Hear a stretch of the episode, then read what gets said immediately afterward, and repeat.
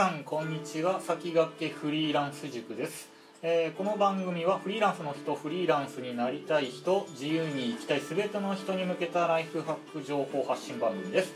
ラジオナビゲーターはこの塾の塾長作家にして破天荒フリーランスにして、えー、100のなりわいを持つ現代版百姓の山崎レモンサワーがお送りいたします。えーとですね今日のテーマは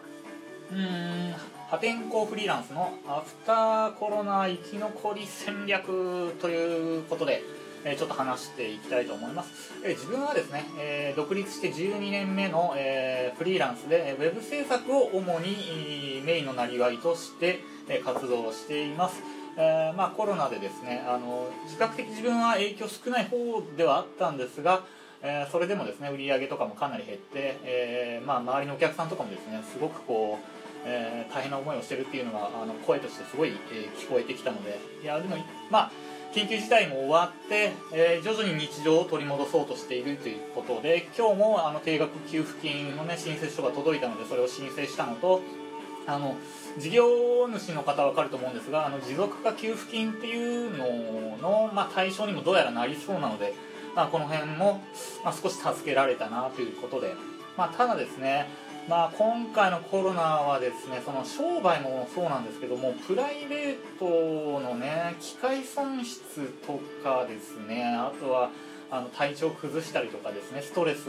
なんかも溜まったりとかですね運動不足で太ったりとかですね、まあ、非常に多くの爪痕が残ったなっていうのがまあ正直なところですね。でまあ、今回のコロナはもう本当に世の中はとりあえず不条理だっていうことをもう再認識させてくれるむしろなんかこういいきっかけだったんじゃないかなと思って、まあ、あと今後の人生まだねあと何十年続くと考えればこのようなあの、ね、また災害震災みたいなものにあのまた直面せざるを得ないのかなっていうのを、まあ、念頭に置くとですねやっぱり今からですねあのまた次のですねこういう外部環境の激変に対してまあ、手を打っていこうっていう、まあ、そういうのをこう考えさせられましてね そういうのを考えるいいきっかけになったなっていうのがありますね、まあ、今回は本当に外部環境の激変でその飲食業とかそのイベント業箱菓子業旅館とかそのあとは旅行業とかがもうあとアーティストとかですかね。もう大打撃を受けてその人たちってあのビジネスのやり方がまあまずかったからとかそういうわけじゃなくてもう単にもうこの感染リスク感染拡大リスクがそのビジネスモデルであるからもうお前ら自粛しろっていうことでもうまあ中にはね廃業に追い込まれちゃった事業者も結構あると思うんですけどで逆に言うとこのその巣ごもりがもう2ヶ月ぐらい続いてすごい特需に湧いているやっぱりそのビジネスもやっぱあるんですよね。それこそそのフェイスシールド作ってる業者とかその EC ショップを展開してるその事業者とかもそれこそあのね UIEATS とかあの出前館みたいなああいうテイクアウトをもう元々ね、真っ先にこう採用してる飲食店なんかは、まあ、意外にもうむしろこう儲かってるみたいな感じの、まあ、事業者も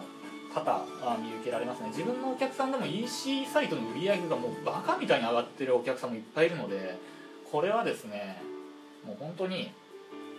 なんだろうもういかに頑張ってもうまくいかなその業態業界によってはうまくいかないしなんかその全然ね、特に何をしたわけでもないのにいきなり特需に湧いてる業態業界もあると。でですね、まあ、今回のその新型コロナの、えー、コロナ禍で自分はじゃあちょっともう戦略練り直そうと、まあね、こんなことが、あの毎年毎年起こ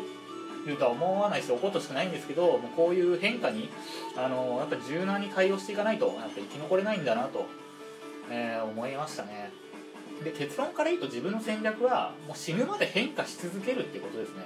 あまあチャールズ・ダーウィンがねあのまあ、強いものが生き残るんじゃない変化し続けるものが生き残るんだみたいなこと言ってましたけどね。あのチャールズのおっさんがですね。自分もまさに完全同意ですね、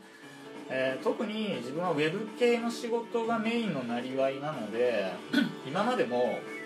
あの Google 様のあの検索エンジンのアップデートで今までこの収益源だったサイトがあの検索エンジンの春がカナダに吹っ飛んでいって、えいきなり収入ゼロみたいなことがああってですねあとは SEO をもう受けてたことがあったのでそれでお客さんの、ね、サイトの検索順位がもうだだ下がりになってすごいクレームを受けてもう契約解除だなんて言われちゃったりとか、まあ、そういうこともあって、まあ、本当にこのウェブ関連は特に変化が激しいので、ね、そのウェブ制作も例えばそのペライチとか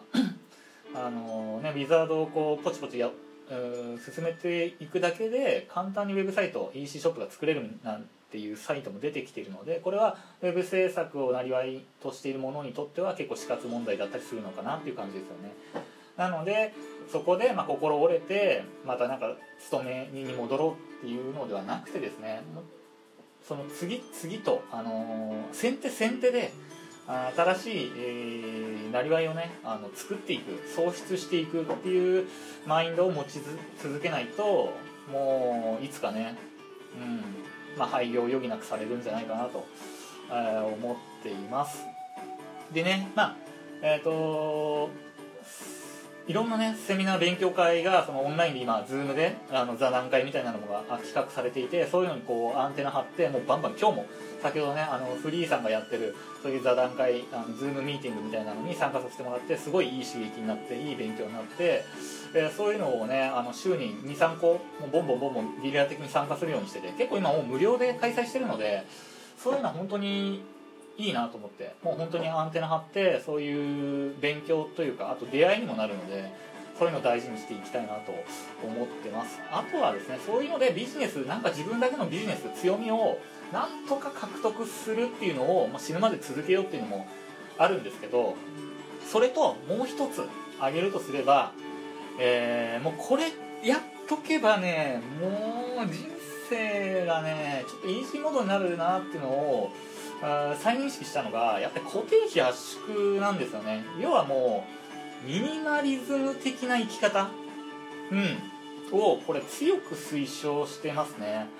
えー自分がですねこの固定費圧縮があもういかに素晴らしいかっていうのをあの気づくことができたのであればその若い時に、えー自分はもう人資産もう気づけていて今はもっとさらに余裕があって、まあ、楽しめていたのかなと、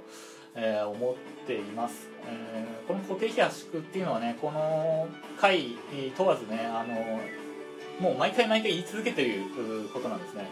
まあもう自分はですね、まあ、今回の新型コロナでですねもう固定費自分のクレジットカードの明細とかをね引っ張り出してもう固定費圧縮するぞなんて言ったらもう15万円ぐらい削ることに成功したんですね。本当にスマホであったりとかサブスクだったり保険だったりとかをもう全部解約したりとかあと食費を削ろうなんつってあのタイムセール活用したりとかして、えー固定費をね月に15万、えー削ることができました。なので、えーこんこのコロナでねその売り上げが減ったりとかはあるんですけれども、えー、と気づ気づきも与えてくれたなっていうので、まあ、固定費を削ることができたのでそのコロナで受けた収入減などはもう軽く、うん、補うことができたと。ということで、えーまあね皆さんもこういう